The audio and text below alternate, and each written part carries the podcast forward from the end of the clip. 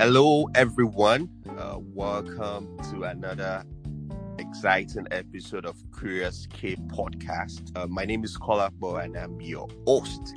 It's, a beautiful day here in Lagos. Uh, and as you know, the essence of this show, Kurious K podcast, is uh, for us to have amazing conversation with uh, leading startup founders and ecosystem enablers uh, working to make entrepreneurship thrive in Africa.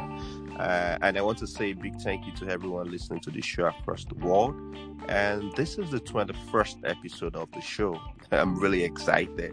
On today's show, we'll be featuring a very special entrepreneur, uh, and I'm sure the lessons uh, and the story is really going to be interesting. And I'm looking forward to the conversation. And on that note, uh, I would like to introduce Segun Adeyemi. Uh, and a brief profile, uh, has built uh, amplified payment system, uh, which he exited to uh, OneFi, which is Carbon. Uh, I think that was in March 2019. And he has led a team of innovators, designers, and his goal really is to reinvent the, the future of financial services uh, in, in Africa. Uh, and his company actually built the first recurring uh, focused payment gateway uh, and the first social keyboard banking solution in Africa and um, he's currently the country manager at Jumo, uh, which is a company that enables anyone with a cell phone and mobile wallet access to credit, savings, insurance, and other financial services. Thank you very much, Segun, for joining us on Kurious K podcast today.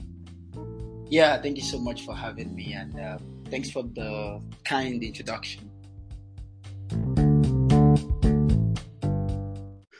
Uh, it's a pleasure always. So, Segun, as you know, uh, I mean, what we're trying to do here is just to get to know you, first of all. So, can you just give us a background about you? Uh, so, let's just get to know you. It depends on the version you're interested in, but I'll try to keep it short. All right. We've touched on some of the things I've done in my career. So, I'll probably go a bit down. So, you know, I actually have a background in economics, started out wanting only to be an investment banker before I caught the technology bug. Thankfully, you know, um, but I did a bit of that. Um, I haven't studied economics in school. There were two things: work as an investment banker, leave that, and go and become a central banker and become the CBN governor. Um, hmm, I like that. But, but that has very much changed to actually me now just focusing on leveraging still finance, but particularly with technology to um, drive prosperity in the continent. That's the way I like to see my work now. Um, so i am Lagos born, Lagos bred, did most of my schooling here in Lagos, um, even up to university level. Um, you know, like I said, started out in investment banking, and then about six years ago now, made the decision that I actually wanted to leverage on technology to actually do some work within the finance space because I just felt like there was a lot of opportunity. And that was why I started exploring different things. And that has been the guiding principle for a lot of the work I have done since then. So, yeah, I'm sure we'll get into some of the details, but I just wanted to give a very high level overview as a starting point. Yeah, thank, thanks, thanks, Segun, for sharing that. Uh, so for us to dig down a bit, uh, I know you went to MEST uh, in Ghana. Am I right? Uh, so can you right. tell us a bit about that? Was that what led to you catching the technology bug, or what? What, what was the motivation for you trying to get into MEST? Uh, I think at that point you had you've worked with uh, I think hotels.ng, if I'm right. Yeah. Uh, so what was it like? Why why did he wanted to take that move uh, to go to Ghana to be part of MEST? Yeah. Um, so it, it's it's an interesting one because I caught the bug and then I needed a platform. So what was happening was I was working in an investment bank. I felt like there was a lot of things that could be done better using technology, and I started reading about you know what was happening in different parts of the world and how startups were being built and how technology was, you know, software specifically was eating into different sectors. And I think there was a major opportunity within the finance space as well. Um, but because my background and my thinking before then has been I was going to work in investment banking and finance, I wasn't sure how to make the transition. And one way I did that was to actually go work at a startup. So I'd worked with a company called Insidify, and then I worked with um, another company called Hotels.ng. And it was at Hotels.ng that I actually identifying and seeing a lot of ideas.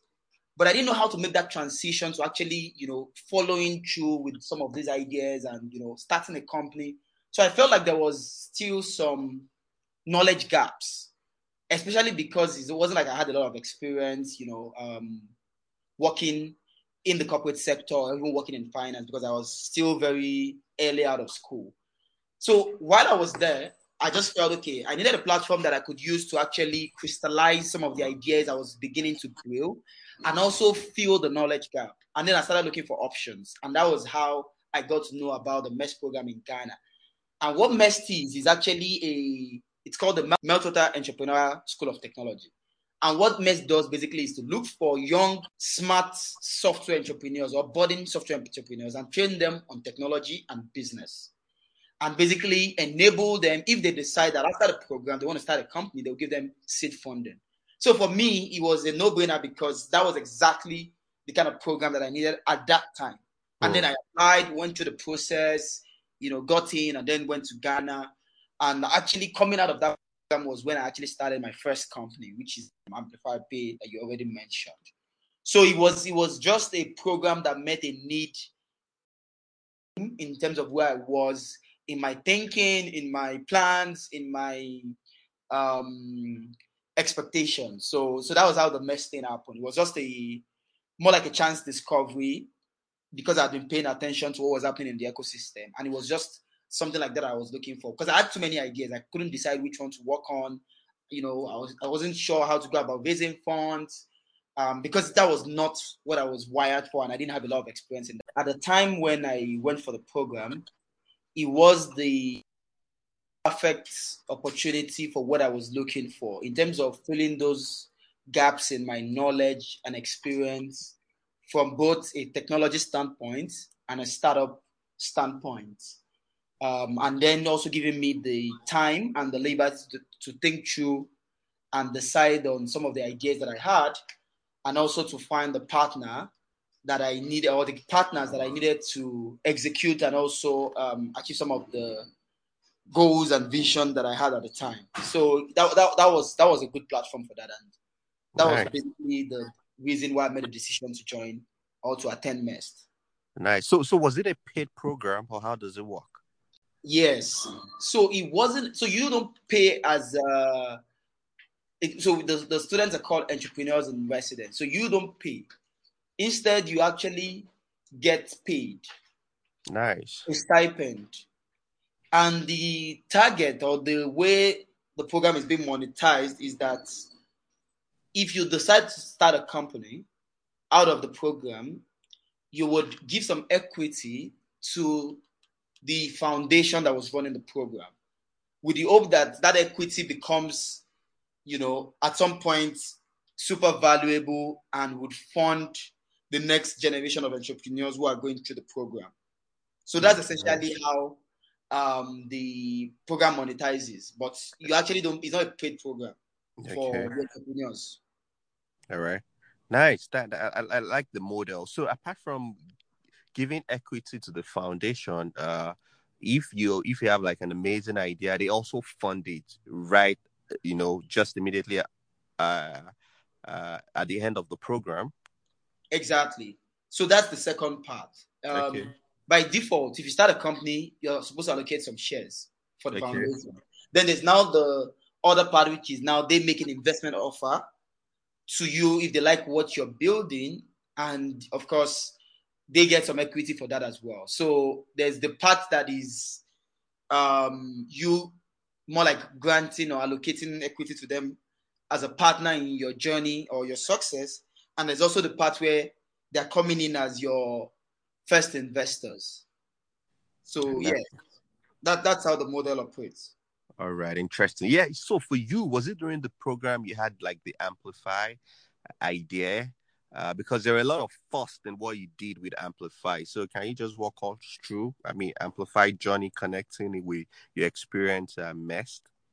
Absolutely. Um, the the idea for Amplify in itself is um, something that has ruminated in my mind and in the mind of my co-founder uh, Maxwell. So, like I said, before joining the MEST program, I'd worked in investment banking a bit. I'd worked in e-commerce, which is um, hotels, um, and then my co-founder has also he had worked in one of the bigger, you know, in quotes, traditional payment companies called Unified Payments.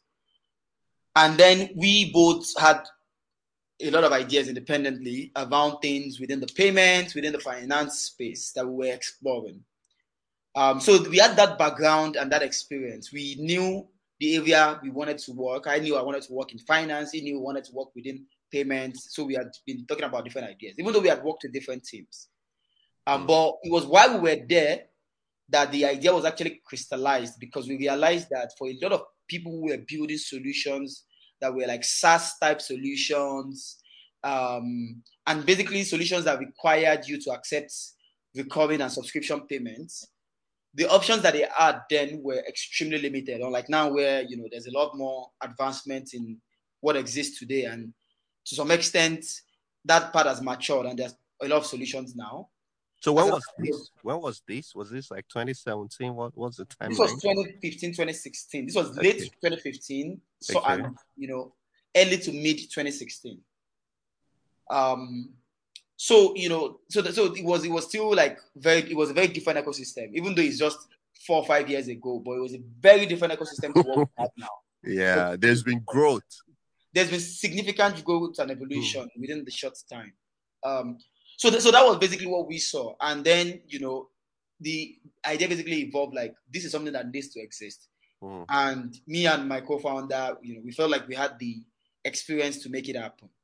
And that was why we decided then that okay, this is what we are going to build out of this program, and this is what we're going to pitch at the end of the program, and you know, source or sort investment for after the program.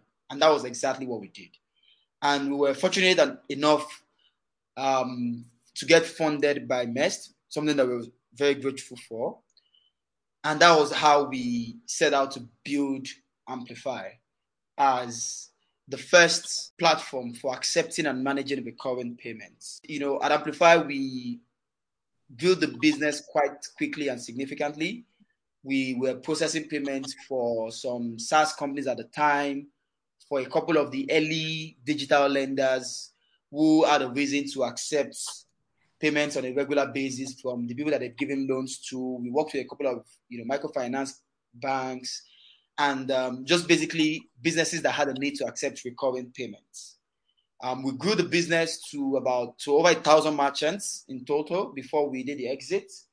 Um, we, we were doing transactions of over two million dollars monthly in terms of the transactions that we were processing.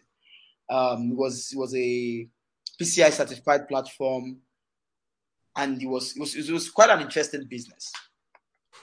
So so so what led to so while building this? I mean, did it, what what was your exit plan initially? Were you looking at a quick exit?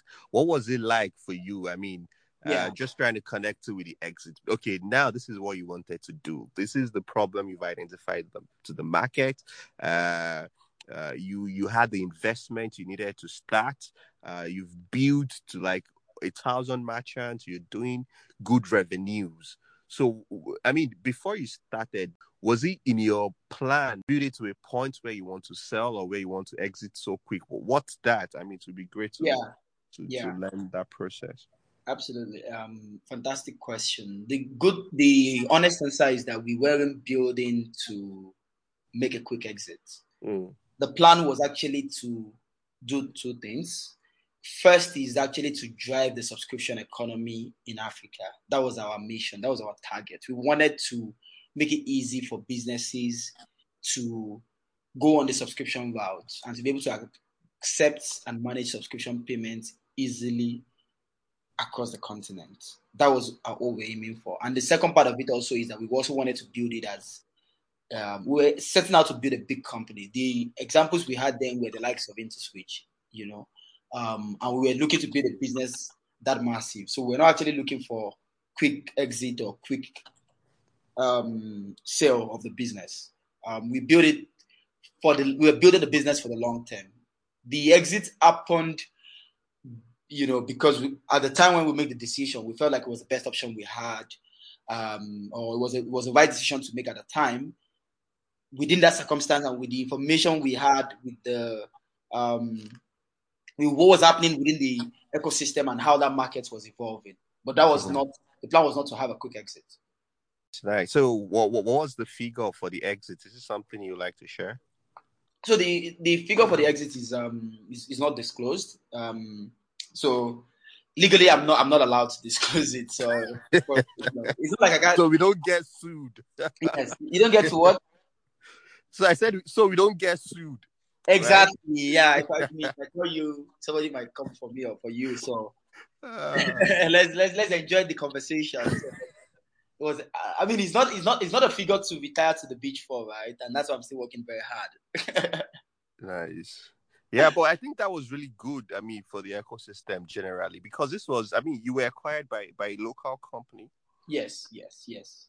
So how how did that conversation go? Were you like uh, were they like one of the clients or one of the merchants you were servicing, and they were like, "Hey, we like what you guys are doing," uh, or did they just reached out? What, what was it like? And were you like when you saw the email, like, oh, "Is this true?" yeah, yeah.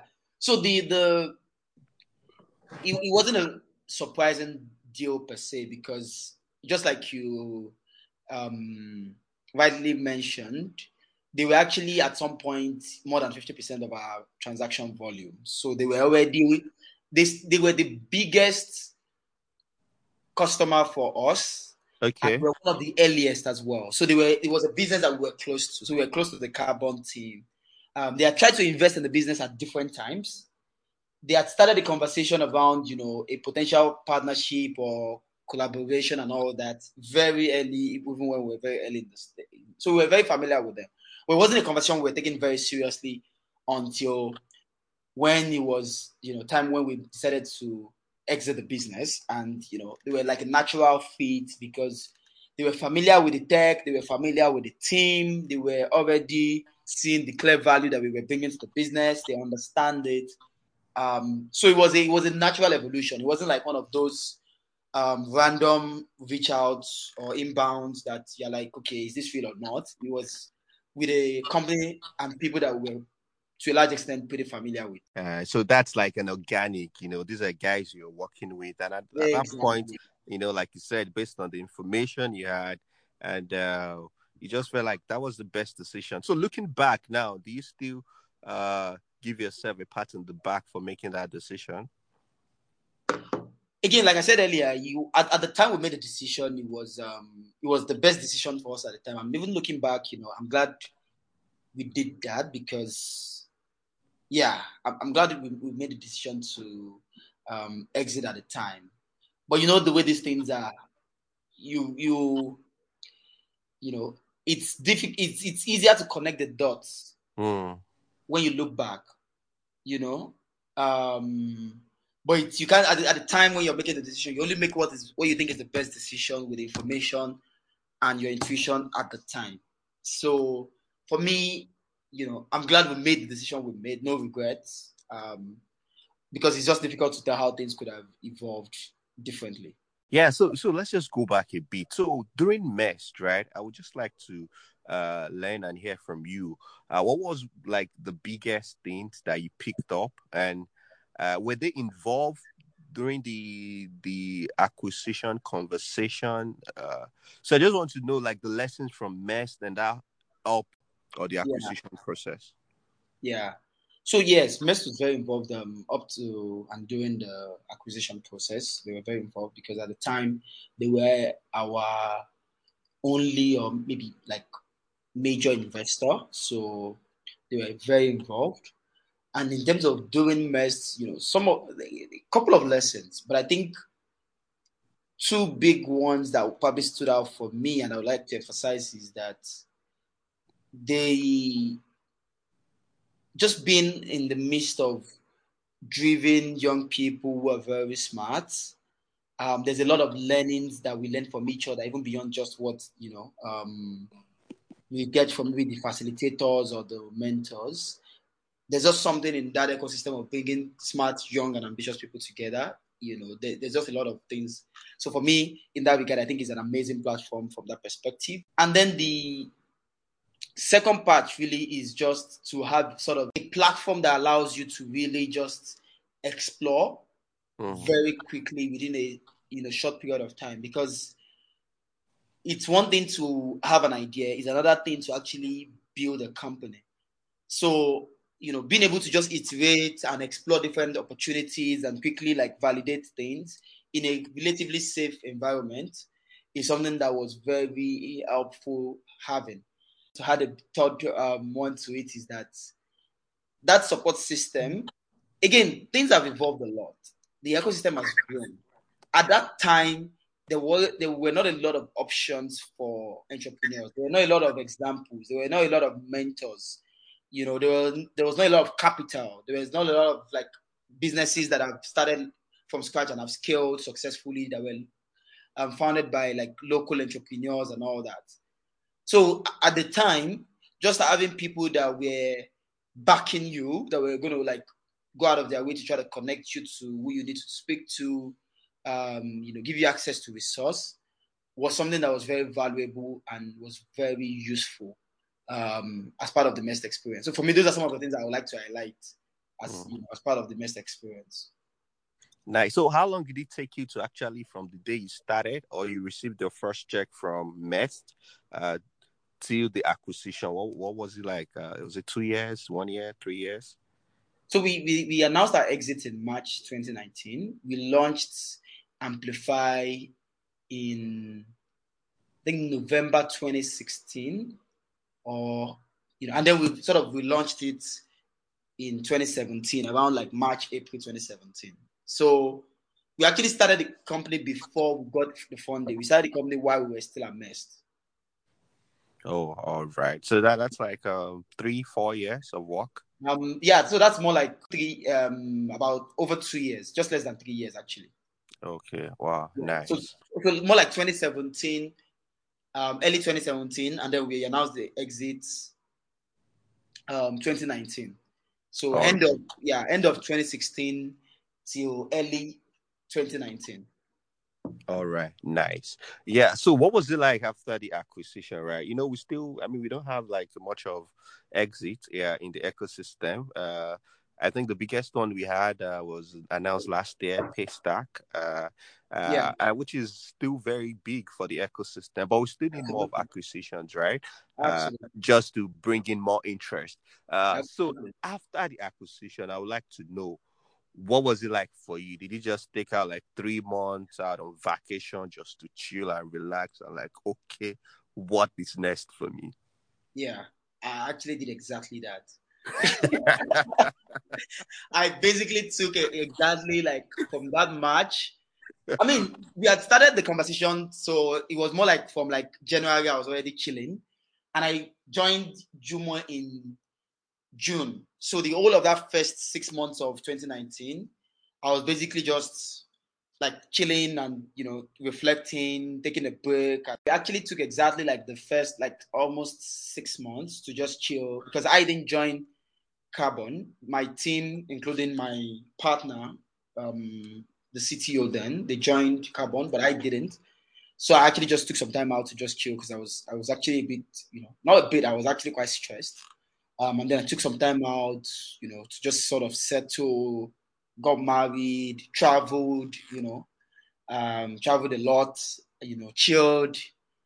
And then, you know, it was actually while I was in Cape Town, I met some um, a friend who told me about Jumo, and then it was it was one of the opportunities I was actually thinking about. Okay. Then, um, that was when I decided, okay, since they're already doing this and they have ambitions of coming into Nigeria, maybe um, this is a good platform for me to align with. And that was exactly what I did. So yeah. All right. So can you tell us about Jumo? So what is what is Jumo doing? I mean, in the I mean we know I mean there was a news that Jumo raised uh, uh, over 20, 50 million US dollars investment on month. So can you just tell us, uh, for people that don't know, I haven't heard about Jumo. So what is Jumo doing in the in the fintech space across Africa? Yeah, and the world? Um, I think a good place to start with is to say, like, first of all, i have actually left Jumo officially. I left okay. Jumo in August um, as a country manager. However, I'm still a non-executive director in Jumo, so I'm happy to still tell you about what Jumo does. Um, so Jumo is a, is a credit infrastructure company, and what that basically means is that you know um, we have the software, the um, the data processing models, the algorithms that basically allow the company to go into any ecosystem that there's a lot of data. So if there's any place where there's a lot of data, there's a store of value, the belief or the proposition of the company is that that should be sufficient to give people access to financial services. So Jumo would basically work with um, ecosystems like mobile money ecosystems, where there's a lot of data and there's a lot of um, customer touch points. And we use that data, would mine it, and use that to give financial services to those customers. And that's why we say if you have access to a phone and a wallet, you should be able to access financial services. That's basically the proposition of Jumo, and it's a um, it's a company that has been around for about you know four years now. Been pretty successful in a couple of markets in Ghana, in Tanzania, in um, Pakistan, in Kenya, um, you know, in Uganda, also now in Cote d'Ivoire as well, and also expanded into Nigeria, and we'll be launching in Nigeria also very soon because there's there's, there's quite a process before the company goes to market with consumer products. So yeah, right. that, that, that's what Jumo does at, at a very high level. Um, and just to add a bit of context to what that number looks like, you know, the company has disbursed over two billion dollars in loans. Wow! And this is done through partnerships. So it's not like you can go on the Play Store and download Jumo as an app. Everything okay. Jumo does is actually done through partners. So we just provide the technology and the um, all these banking services, all the tech stack that is required to make it happen. Um, and then on the front end, you basically would interact with, say, an MTN or Airtel or Tigo, who are all partners to the business so yeah, that that's what Jumo does. And for me, it was the mission that really got to me, which is, you know, just to create financial choices for the underbanked, because I think that very much aligns with my own personal mission. And I like the fact that they, you know, Jumo has been able to do it at scale and reach people that the bank and other traditional financial institutions could not reach.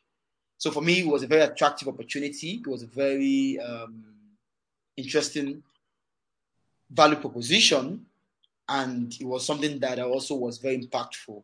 So i was very happy to align with such an opportunity. Amazing. Yeah thanks for sharing that. Uh, so right now i mean fintech space i mean receives in nigeria receives maybe over 70% of investment coming in. Uh, how do you see this like in the next five years? Uh, do you think the uh, the ecosystem is what? The the value of investment coming in uh, or at a point uh, all the fintech companies are really going to come together and uh, you know we have two three four uh, major uh, fintech companies dominating. Or do we still need a lot of funding in this space? What are your thoughts based on what is happening in terms of funding and the opportunities still in the space? Yeah. Um, this is a this is a talk on its own because there's a hmm. lot that is loaded into the question you've just asked. But I'll, I'll, take it from different perspectives because obviously this is a space that I pay, you know, this is where I work and I also pay attention to how things have been evolving in the space. So I have a lot of thoughts. I'm going to start with the um, funding versus growth in terms of does the ecosystem merit all this funding that is coming and do I think it's going to continue? My answer to that is yes. And the simple reason is because before now, a lot of the growth and the opportunity has not been unlocked.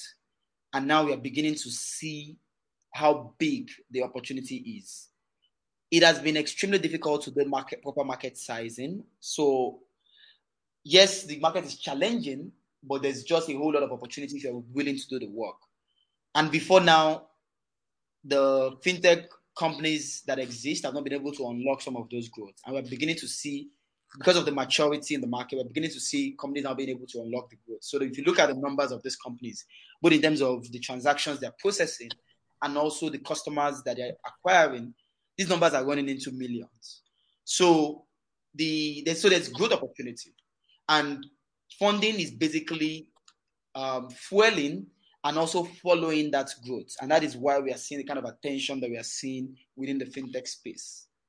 Now, having said that, does that justify some of the valuation we are seeing? That is very subjective and it depends on what you, as an investor or as a capital allocator, you're looking for and you're looking at. Mm. In some cases, I would say yes. In some cases, I would say no, but that's my personal opinion. But the most fundamental thing is that um, the value is dependent on who is paying the price and what the person is looking at. So your metrics might be different from the metrics that me I am looking at as someone that wants to invest. But because of the potential and because of the growth and because of the maturity that we are seeing in the ecosystem, um, I think that definitely we are going to see more of it. And I think that to a large extent, those funding and some valuation are justified. And I also believe that it's going to be winners. Um, in different categories, there will be categories, and there would be some companies that will fall through the tracks. I think there's going to be a lot more consolidation, and I hope that that happens because otherwise, some companies will just fall through the line when they can actually just, you know, merge or consolidate with another company to form a bigger company. Um, in terms of if the funding would continue, it's a cycle because the success breeds success. Because we are now seeing, you know, unicorns being created in this category, we are seeing significant growth. We are seeing a lot of digitization opportunity. We are also going to see a lot of companies that are also being created to fill some of the gaps that are now being created because of the new opportunities that the bigger mature companies are creating. So it's, it's, it's an ecosystem and it's a cycle that would feed each other and we'll continue to see um, that growth. But the important thing I want to touch on that I think would continue to drive growth within the fintech space is the fin. Um, I mean, I don't think there's any word like that, but I would call it the fintechization of different verticals. Mm, I like that called um, embed finance or um, banking as a service. So it's basically this idea that every technology company or even every company is going to become a fintech company. There's been the evolution of software eating the world, but there's a second layer, which is more of a business model innovation, which is where, irrespective of what you do as a business, if you look critically, even if you do not know it, you will see that there's actually a fintech or a financial services play in your model. The obvious one is payments. Almost irrespective of what you do, either you're a media company, you need to accept payments some way. Either it's directly or indirectly, either it's from businesses or from individual. You need to find a way to accept payment. So that's an obvious one. But even deeper than that, there's a need for some financial services in every business. So it depends on how that financial service is being embedded into the business there's a lot of, lot of value that can be unlocked. Also, because there's a lot of data and different industries are being digitized, a natural financial services layer that would evolve into all these different categories is going to continue to drive enormous growth in the fintech space. So when you look at it from a perspective like that, you realize that you're actually just getting started. There's still a lot mm. of opportunity in the fintech space it would not, it might not come in the direction that one ex- expects.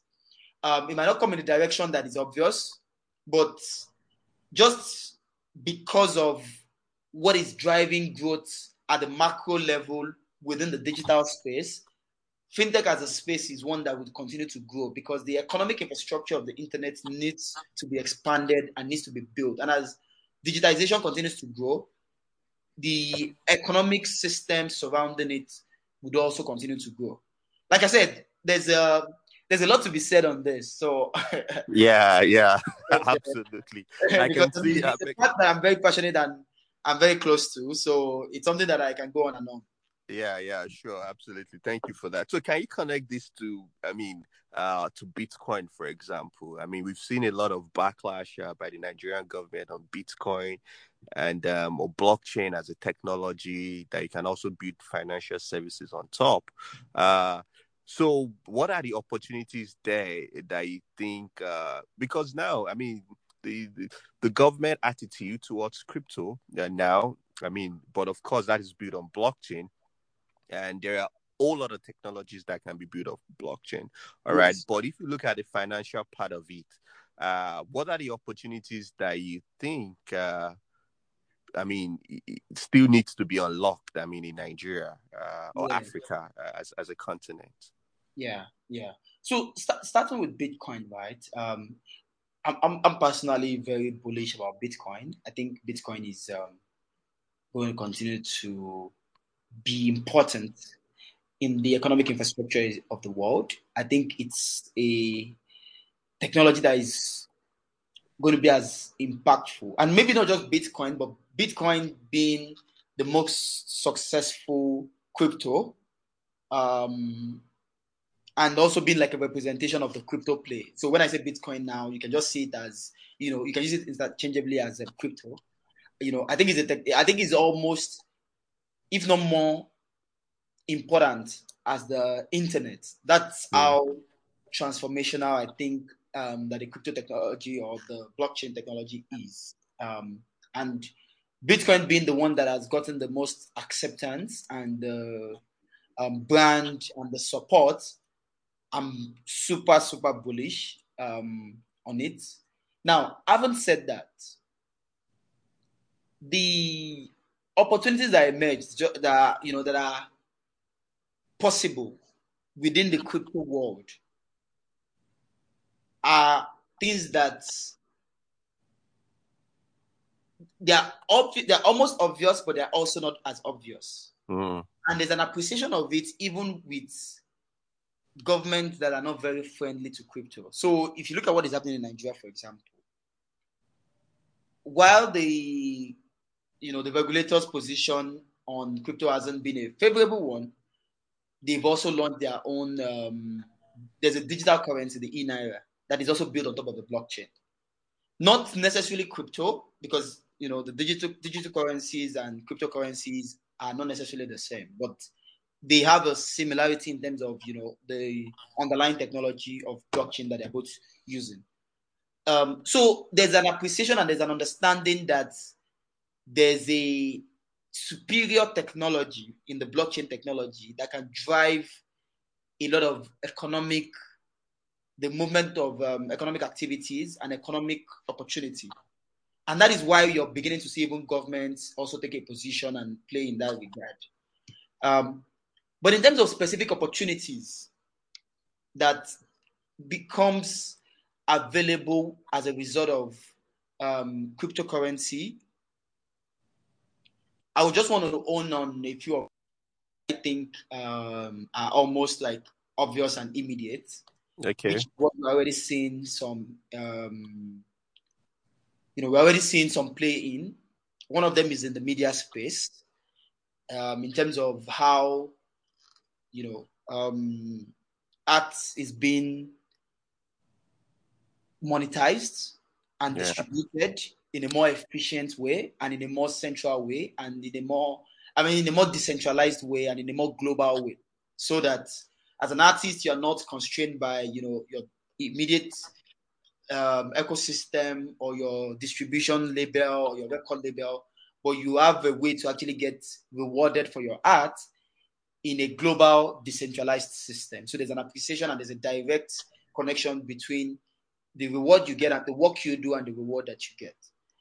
Um, in the remittance space as well, we are seeing a lot of adoption, and I think that there's still a play for um, opportunities that make it even more accessible because to some extent it still requires a bit of sophistication and some effort for you to leverage on cryptocurrency and Bitcoin to move value around globally in terms of remittances. Um, so I think there's still a lot of opportunities there where if that process can be further simplified, made cheaper, um, better distributed to reach um, a lot of people and make it more mainstream, I think there's a massive potential in that regard. Um, in terms of asset management and um, asset classes, that's where that we've seen the biggest use case of um, Bitcoin, where people are just holding it as an asset um, instead of maybe say holding gold, the old Bitcoin. We there's you know we're still in the early days of that. Very few companies are still holding it in their balance sheets. Very few high net worth individuals are still holding it in their personal as, as you know in their personal portfolio. Um, it hasn't gone as mainstream as you know even gold. Not to talk of things like real estate, bonds, equities, and the likes. So there's a lot of opportunity um, in that regard as well. Um, you know, even even in terms of how energy is being distributed, I've been reading also some plays in that regard in terms of um, global distribution and monetization, um, and those are now getting into the ones that are less obvious and a bit more technical. But just to keep it like pretty simple, you know, I, I strongly believe that we are still in the very early stage and the potential for crypto, both in Africa and even globally, is still a lot more. And finally, if you're working in the fintech space or even just in the tech space at, at all, you have to be very deliberate and very conscious of how you want to have a crypto play. That is something that one has to be very deliberate about if you're serious, because this is a technology that is going to be um, revolutionary um, and is going to really change the world. And it is important that one is um, positioned to play in that in, in, in that territory and in that space.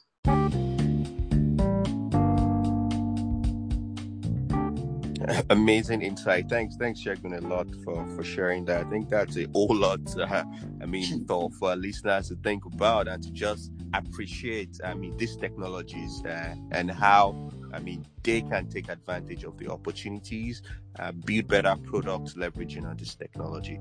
Uh, so, can you just tell us uh, what you're working on right now? And um, is there any other thing you would like to say as, as we round up? Yeah. So the yeah, thanks for that opportunity. Um, so currently I'm working on the something I touched on briefly, which is really around my strong belief that there's an opportunity for every business to embed financial services, and every digital business has a financial services use case, even if they don't realize it yet. So for me, I'm you know I'm currently going on the mission to enable businesses to first help them identify and give them the resources and the tools and you know the infrastructure that they need to embed different financial services into their business or their solution or their application. Make it super simple for them. Give them the compliance cover the regulatory cover and everything um, to make that happen and that is what I'm currently working on. Um, it's still pretty early stages, and um, as we make more progress and you know uh, further down on the journey and on the mission, I'll be happy to even share a lot more details on that. But that's where my head is right now, and you know, for me, I'm looking for partners on this journey um, in different ramifications, from investors to um, people who want to who believe in a similar mission and who want to join us in you know building that infrastructure for Africa to enable businesses to um, embed different type of financial services into their ecosystem. Amazing. I mean, it sounds amazing. Uh, thank you, Segun, for that. Uh, so, is there any other thing uh, you would like to, I mean, touch on as we as we as we round up?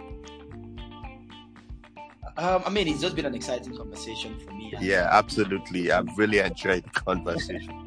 I just want to say thank you for having me and um, thank you to all the listeners as well for listening and for being a part of us and for everyone to just, you know, TV has been interesting times for the world, but it's also you know both in a good and a bad way. You know, there's been a lot of innovation that has happened and acceleration that has happened over the last two years since COVID. Even though it has come also with a lot of you know negatives and things. Um, I, I, would just encourage everyone on this, you know, listening to this podcast to just try and stay on the positive side, um, keep hope alive, keep the spirit alive, um, just keep pushing and keep believing um, in humanity, in progress, because there's still a lot more to be done, and we're just getting started. Um, Absolutely. Yeah, I'd just like to leave it there. Absolutely, Segun. Thanks a lot. It's it's awesome. It's wonderful. Thank you for being on the show. Thank you again for having me.